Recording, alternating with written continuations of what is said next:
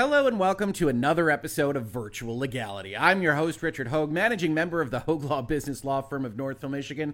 And as you can see on your screen, if you're watching us on YouTube, it's a little bit dramatic over in Twitter land. If you haven't been following any of this story, well, we can walk you through it from the very beginning when Elon Musk was announced as surreptitiously purchasing stock to take an interest in Twitter, all the way through today, where as you saw when we started this video, people are getting a little dramatic on the platform. Here's one Twitter user, Doug Palmer, who posts a picture with the last person leaving Twitter.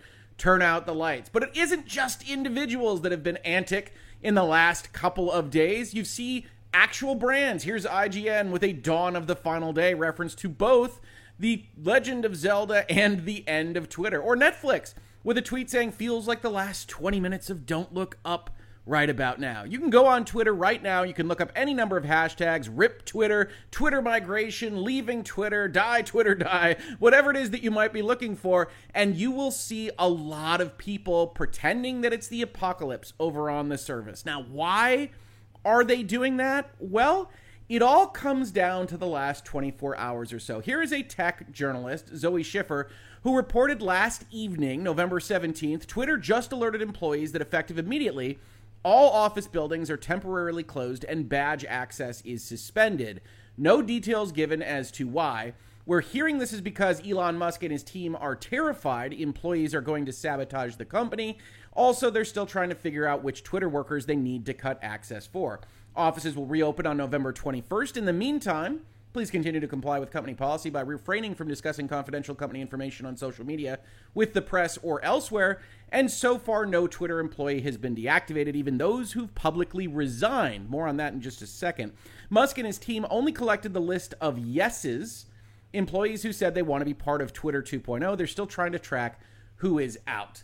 Now, what is that even all about? Well, in order to understand that, we actually have to go all the way back past Thursday to Wednesday where in a Washington Post article we can see that Musk issues ultimatum to staff commit to hardcore Twitter or take severance. I don't know about you guys, but I don't want to participate in anything called hardcore Twitter. Twitter is plenty hardcore enough, but this is actually about employees and a request from the new boss to effectively work harder. We're going to look at it in this article.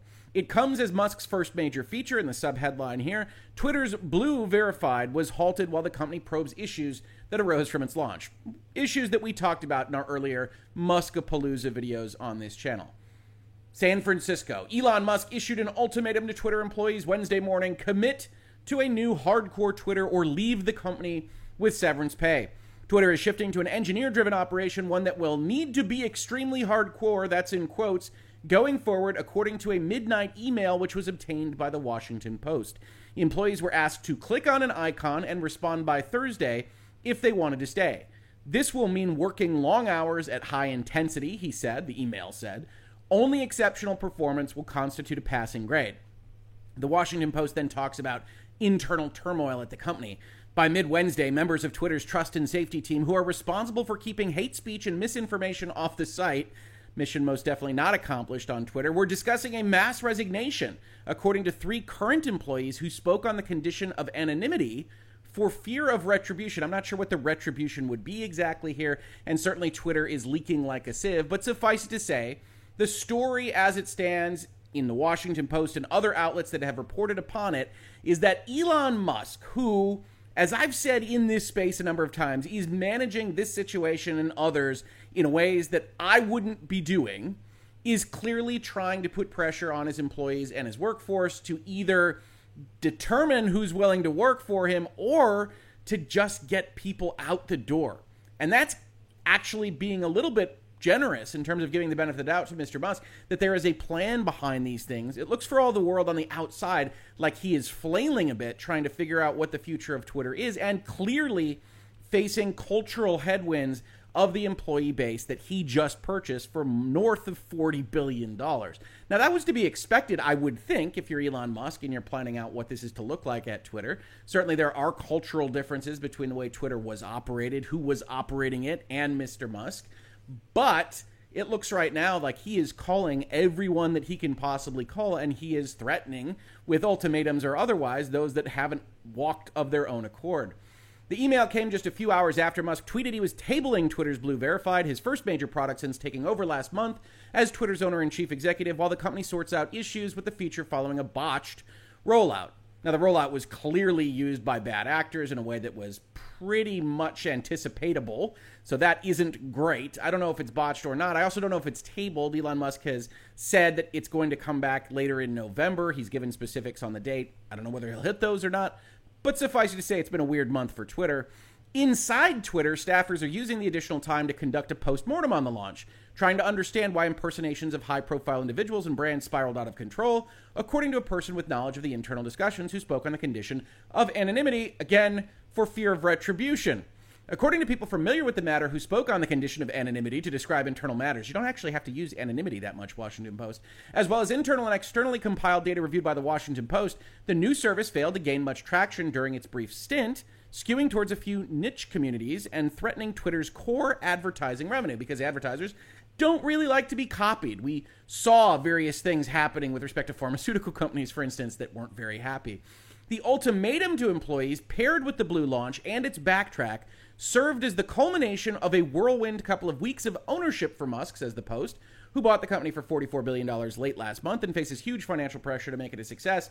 Musk has already slashed half of the 7,500 employees who were at Twitter. I think we heard the number 3,700 when he took over. And the ultimatum Wednesday is expected to accelerate dismissals among those remaining. Now, again, if you want to give him four dimensional chess kind of credit, this is Elon Musk putting something out there that is not going to be taken well by a lot of folks. And by not being taken well, he is going to call more of his employee base. Now, you also might recall that we heard rumors before his takeover of Twitter that he was talking to investors and prospective investors about the fact he thought Twitter could operate on only about 25% of its existing worker base. That was 7,500 people at the time. It is most definitely not 7,500 people now. So you could give him credit for this, but certainly Twitter itself is not giving him credit for this. There are a host of people claiming that the sky is falling, and though I disagree with that, because I have seen businesses succeed uh, that go through major transformational issues. I'm not saying that this one is promised to succeed or that Elon Musk is making the right choices here, but I have seen them succeed, and I'm unwilling to say a piece of software that's existed for a long period of time now in tech terms is just going to collapse in on itself. I don't know that Elon Musk is making the right choices. Now, what we're about to read in this Verge article is going to depend largely on how you feel about what Elon Musk has done here. An ultimatum email sent at midnight, according to the Washington Post on Wednesday, with effectively less than a day to agree to either work harder on Twitter 2.0 or leave, is going to have certain effects. I think it is anticipatable that a lot of people are not going to take you up on that, that they don't like being strong armed, that they're contrarian or anti authoritarian, whatever it might be. I can tell you that no matter where I worked, if I got that email, I'd be out the door. I wouldn't like to be bossed around like that. And others are going to disagree. Others are going to say, yes, absolutely, I want to be a part of that process. Uh, but it is no surprise that many, many, many people will say no. Elon Musk, The Verge, hundreds of employees say no to being part of Elon Musk's extremely hardcore Twitter. Musk gave Twitter staff a deadline to say if they are staying for his cultural reset of the company, and right on the deadline, the farewell emojis started pouring into Twitter's Slack, which says something about the culture of Twitter's personnel. Emojis on Slack, but I couldn't rightly say what. As The Verge reports, hundreds of Twitter's remaining employees have resigned ahead of Elon Musk's extremely hardcore cultural reset of the company, according to internal Slack messages seen by The Verge and employee tweets. One aspect of this story that we've now covered in many respects since Mr. Musk took over is that there is absolutely no control of internal company information. That there are clearly people at Twitter that are dissatisfied with Elon Musk's ownership, whether or not that's based on something he's already done or what they think he will do, and that they are freely and happily leaking to places like The Verge as much as they want. The Verge might as well be on the Slack channel. They might be at this point in time, seeing how Twitter employees are talking to each other in order to report in this fashion. That's not great for a company. A company cannot operate uh, in a distrustful environment, in a mistrustful environment. And so that's one of the things that Elon Musk is working on. And I can't tell you sitting here that that's not deserved. I don't know what he's saying to these people behind closed doors, but what I can tell you is it's no way to run a railroad. That Twitter can't operate in the way it needs to efficiently if employees are just constantly leaking out whatever its secrets are to places like, well, us or The Verge. The fresh purge of Twitter's ranks comes after Musk recently fired dozens of employees who criticized or mocked him in tweets and internal messages. Musk then set a deadline of 5 p.m. Eastern on Thursday for all employees to respond yes on a Google form if they want to stay for what he is calling Twitter 2.0. Otherwise, today would be their final day of work and they would receive a severance package. After the deadline hit, hundreds of employees quickly started posting farewell messages and salute emojis in Twitter Slack, announcing that they had said no to Musk's ultimatum. Now, that's not exactly how we would think of as a resignation. It's certainly not how it would be characterized in labor law. So, how that's all going to go down is one of the things that might wind up in a legal fight. He said that they're going to get severance for leaving. If they don't, or if they try to push back on that, that could be a whole deal in and of itself. But suffice it to say, a boss at a company has the right to go and ask of his employees a certain amount of loyalty and mission directness for how he wants the culture and the direction of the company to go. Doesn't mean you have to like it. Doesn't mean you can't call out Mr. Musk if you previously worked at Twitter and now you don't and you disagree with the direction that it's now going. That's all okay. But there is a certain amount of preening online from some of these people that are making a public spectacle about their leaving and how Elon Musk is treating things that I don't think is 100% deserved. I've already told you, I wouldn't work with a boss that gives an ultimatum like that. So I don't want you to think that I would. And yet, I do know of bosses, I do know of companies that are successful with that kind of directive. You have to find good cultural matches for what is going to be the hierarchy of leadership at a company. I'm not pressing the button, reports The Verge, based on one employee posting on Slack. My watch ends with Twitter 1.0. I do not wish to be a part of Twitter 2.0. Twitter had roughly 2,900 remaining employees before the deadline on Thursday, thanks to Musk unceremoniously laying off about half of the 7,500 person workforce when he took over in the resignations that followed. I don't know how you can ceremoniously lay off about half your workforce, but fair enough. It certainly wasn't uh, terribly couthful. It wasn't something that was helpful in how people feel about their jobs, and I can certainly get being upset about that. Remaining and departing Twitter employees told The Verge that given the scale of the resignations this week, they expect the platform to start breaking soon, one said that they've watched legendary engineers and others they look up to leave one by one. It feels like all the people who made this place incredible are leaving, the Twitter staffer said. It will be extremely hard for Twitter to recover from here, no matter how hardcore the people who remain try to be. And that might be the case, right? I'm not going to sit here and tell you that I have any great insight as to how Twitter operates or what the code base is or how many people are needed to actually run the operation. But I will also say this this is a Verge article that is largely populated by quotes from the Slack employees on Twitter and from the employees that have left. And it is no doubt that if you look at this ultimatum or you look at Elon Musk's leadership and you decide to leave voluntarily of your own accord, that you disagree with the direction that the company is going to go. You probably disagree with the chances of success that the company is likely to have. So that's not a big surprise in terms of quotes. And I don't know whether that's the only type of quote you should be taking for this kind of article. Elon Musk might be a crazy person. He might be somebody that's in way over his head and doesn't know how to operate this. However, he may also be someone that believes that this company can run on 2,000 people instead of 7,500 or 8,000 people, that believes that in looking at who actually operates Twitter, they can go back to something like a December 2013 population instead of where it was eight years later in December of 2021 and succeed and survive and thrive. And if you actually look at what 25% of 7,500 is, you're going to come up with something a little south of 2,000 employees. Now, what does he have right now? Nobody seems to know because everybody is reporting because there's leaks coming out from everywhere at Twitter that he's scrambling and he's asking engineers to stay and he's calling meetings to look at code and whatever else it might be as this all goes down. Meanwhile, Twitter's user base is describing an apocalypse and I think it's probably going to be somewhere in between, right? If we look at the Verge article, you've got more of these quotes from employees that have left. Multiple critical teams inside Twitter have now either completely or near completely resigned, said other employees who requested anonymity to speak without Musk's permission. That includes Twitter's traffic and front end teams that route engineering requests to the correct back end services. The team that maintains Twitter's core system libraries that every engineer at the company uses is also gone. You cannot run Twitter without this team, a departing employee said. And yes, I believe that there is value that is walking out the door of Twitter headquarters. Is it value that will crush the company? I would pause. And this is the same kind of advice I give to all of these stories, however dramatic they might be. generally speaking, the sky isn't falling. Maybe it will. Maybe it will absolutely collapse in on itself like a dying star, and we can all laugh at Elon Musk as it does. But I do think we're a few steps removed from that, and I am intrigued to see what you can do with a leaner, meaner version of a tech company in Twitter. And I understand people leaving companies and saying, well, without us, it's all going to die. Without them, it's all going to die. I will be interested to see that because Twitter on its own maybe, maybe was a little bit bloated in its employee base. And we'll see what happens long term. Several members of Twitter's command center team, a group of engineers that is on call 24 7 and acts as the clearinghouse for problems internally, also tweeted about their departures. If they go down, there is no one to call when stuff breaks, said a person familiar with how the team operates. The team that manages Twitter's API for developers has also been severely gutted, and we don't exactly know what that means because The Verge is editorializing for us. In a tweet Thursday evening, Musk said the people, the best people are staying, so I'm not super worried. That is in fact what he tweeted to Dave Portnoy at Stool Presidente of Barstool Sports. Elon says it's fine.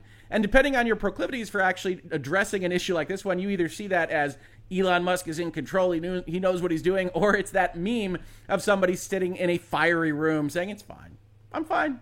It's a okay. And again, I think it's somewhere in between, right? You can accuse the lawyer here of saying, well, we have to look at both sides of this issue or I have to stand on the fence on these kinds of things. But I strongly suspect that there are enough folks at Twitter remaining that they're going to be able to operate the thing without dying in a fire, but it might not be as smooth as Mr. Musk likes to present in tweets like that one. His first priority as Twitter's new owner has been to fundamentally reset its work culture, says The Verge. In an email to employees this week that was obtained by The Verge, he wrote, Going forward, to build a breakthrough Twitter 2.0 and succeed in an increasingly competitive world, we will need to be extremely hardcore, which is just ha- hilarious. It is. It's hilarious. This will mean working long hours at high intensity. Only exceptional performance will constitute a passing grade. Many employees have chafed at Musk's management style, and Musk himself has grown paranoid that they will sabotage the company. I'm not sure it's paranoia if they are actually out to get you. Uh, and on this, it does seem like there are a series of employees, maybe whole groups of employees, that really don't want to work for Elon Musk, don't believe in Twitter's new direction, and are leaking things all over the place. Now, could it get worse than simple leaks? Once you've breached company protocols and NDAs and contract concepts, well, then it's only a small step into doing more and more things at the company. It is why you lock them down when you're having large layoffs, and this has become, in respect of the ultimatum, a large layoff scenario. And so, at any tech company, you're probably going to do a lockdown like we see described at the top of this video for Twitter. Does that mean that there's actually no one working at Twitter right now? No, almost certainly it does not. It means that the free access in and to the offices has been removed and that they're probably being very careful about who can actually operate on the systems, use the tools, whatever else it might be. Verge reports he met with a small group of senior engineers earlier on Thursday to hear why so many of them plan to leave. According to employees familiar with the meeting, shortly after Musk's deadline to opt into staying at the company hit, an unsigned email was sent to employees saying that badge access to its offices was suspended effective immediately. And again, that's normal because you've hit a layoff event. Departing Twitter's employees have been told they will receive at least three months of pay, though they haven't had a chance to review their separation agreements yet. They'll, they'll, have to sign something for that, almost certainly a release of the company from liabilities. Employees who decide to stay also don't know how Musk plans to compensate them with stock now that Twitter is a private company, though he has said that exceptional performance will receive stock options like they do at SpaceX, his other privately held firm. And that might well be the case. It might be something else. Generally speaking, you can have plenty of incentive type options and option plans, even at a closely held corporation. I can definitely vouch for that. Almost none, nope, none of my clients are publicly traded, and we work out ways to incentivize employees. That's not the trickiest thing in the world. Meanwhile, Twitter recruiters have already started reaching out to outside engineers to see if they want to join Twitter 2.0, an Elon company. According to a message sent to one recruit that was seen by The Verge, I worked here at Twitter for over 11 years. One employee wrote in Twitter Slack as the salute emojis poured in. Back in July, I was the 27th most tenured employee at the company. Now I'm the 15th. Departing employees also tweeted their decisions to leave, and we've collected some of them for you. We're going to skip that. And then The Verge finishes off with a little bit of a dramatic pause. Twitter no longer has a communications department to contact for comment which, as I said, is a little performative. I have no doubt that you could contact Twitter if you really wanted to, regardless of whether or not they have a communications department. Again, plenty of companies don't and still can get comments out for publication. In fact, I think it's probably not the greatest thing that The Verge says they didn't even really ask for comment from Twitter because the communications department is gone. Now, as we pointed out, Elon Musk is out there putting out fires. He thinks everything is fine. And other major publications outside of IGN and Netflix and everyone else are trying to answer the question as well. Here's the BBC Is this really the end of Twitter? And I thought, okay, finally, we're going to have some sobering reflections on exactly how tech companies work, exactly what Twitter is as a product or service, how quickly it might otherwise fail. And no, not really so much. Here is the BBC. The hashtag RIP Twitter is trending, and lots of the site's users are scrambling to download their data. They're also sharing alternative places to find them. Consumer champion Martin Lewis, who has 2 million Twitter followers, has set himself up on Mastodon, although he admits he doesn't know how to use it yet. No one does. Twitter's new boss, Elon Musk, never one to ignore a trend, tweeted a meme of a gravestone with the Twitter logo on it. Well, he tweeted a meme of Twitter saying peace to Twitter. Twitter 2.0 saying peace to Twitter 1.0. You can read Elon Musk's memes, even if he's more memey than I would ever choose to be. Staff have been leaving in their droves, says the BBC. Half the workforce was laid off by Mr. Musk one week after he completed his purchase of the platform, and many more are choosing to leave since he sent an email demanding hardcore working conditions and long hours from his remaining employees. He warned them of that. It is a demand ah, gee whiz, I don't know. A lot of people seem to hate Elon Musk just for being Elon Musk, when I think you can actually analyze what he literally says rather than editorializing for him. Quite a few of those departing, according to their Twitter bios, are engineers, developers, and coders, the people who work on the guts of what makes Twitter function. Let's take the two biggest vulnerabilities that could knock the Bluebird off its perch very swiftly. So, the title here, and I don't blame the author for this because often editor, editors or the platform itself decide on the titles. Is this really the end of Twitter? That question isn't going to get answered. What this article actually is, is an article that says, wow, Twitter's acting real weird. Rip Twitter, all this various stuff is out there, just like we talked about at the top of this video. How are the ways that Twitter could go down? And we're not going to go into the details here because we've already been on here long enough with you here in Virtual Legality, but they offer essentially three options that could take down Twitter. It could be hacked, and I tend to agree. If black hack hat hackers were to go after Twitter right now, if somebody that was inclined to make a name for themselves were to go after the platform, it does seem like maybe it's more vulnerable than it usually is. Servers under threat, which is kind of a version of hacking uh, under the BBC's rules, but also could just be an internal issue. Hey, you change a piece of code, everything goes down. Maybe you don't have the people to fix it. And then what they call the nuclear option, which I wanted to discuss just briefly here, which is, according to them, Elon Musk taking Twitter bankrupt. And I'll tell you this I don't know that Elon taking Twitter bankrupt ends with the ending of Twitter for the most part, Twitter has value both in its name and the network effects associated with that name, and however it's operating under its current server and code infrastructure. And that value can be transferred to another party or it can be reorganized to make it more svelte and more workable for whoever the owner of Twitter would ultimately wind up being. So, the nuclear option here, I don't actually think of as such. The purpose of bankruptcy laws is to get assets out from under clouds of debt and to make them more operable to increase that value. Does that always work? No. But there's value in the name and there's value in there being a Twitter. So I don't think Twitter would die. It just might look very different after a bankruptcy period. So the BBC doesn't answer the question, and I expect more kind of navel gazing or, or chin stroking articles about this topic in the future. But what I really wanted to leave you with in this video was this notion that Twitter isn't necessarily dead. As much as some of you might want it to be dead, even though we're looking at potentially a 75% or even 80 or 80 plus percent loss of institutional know how, it will be interesting to see how things continue because plenty of companies have operated something of a Twitter type application with far fewer people than even 2000. So it'll be interesting to see exactly what they have to deal with. There's a lot of legacy code in there. There's a lot of secrets, I would imagine, in both the code base and maybe even in the institution itself. And Elon Musk and his cadre of advisors have to be worried about that. But are they worried enough to start putting out the dawn of the final day tweets from a corporate Twitter account? I would doubt it very much. Now, as one last bit, almost an epilogue to this particular video, I do want to note as I was putting this together, Elon Musk started tweeting as he's wont to do. And if you go on Twitter right now, you will see him posting things like Freedom Fridays, dot, dot, dot, in the reference to, I don't know, people leaving, exactly what it means at Twitter itself, and a much more specific tweet a few minutes later that goes a little something like New Twitter policy is freedom of speech, but not freedom of reach. Now, this is important. We're going to talk about this Twitter thread more. But to a lot of people, Elon Musk represented a different way of operating a social media platform.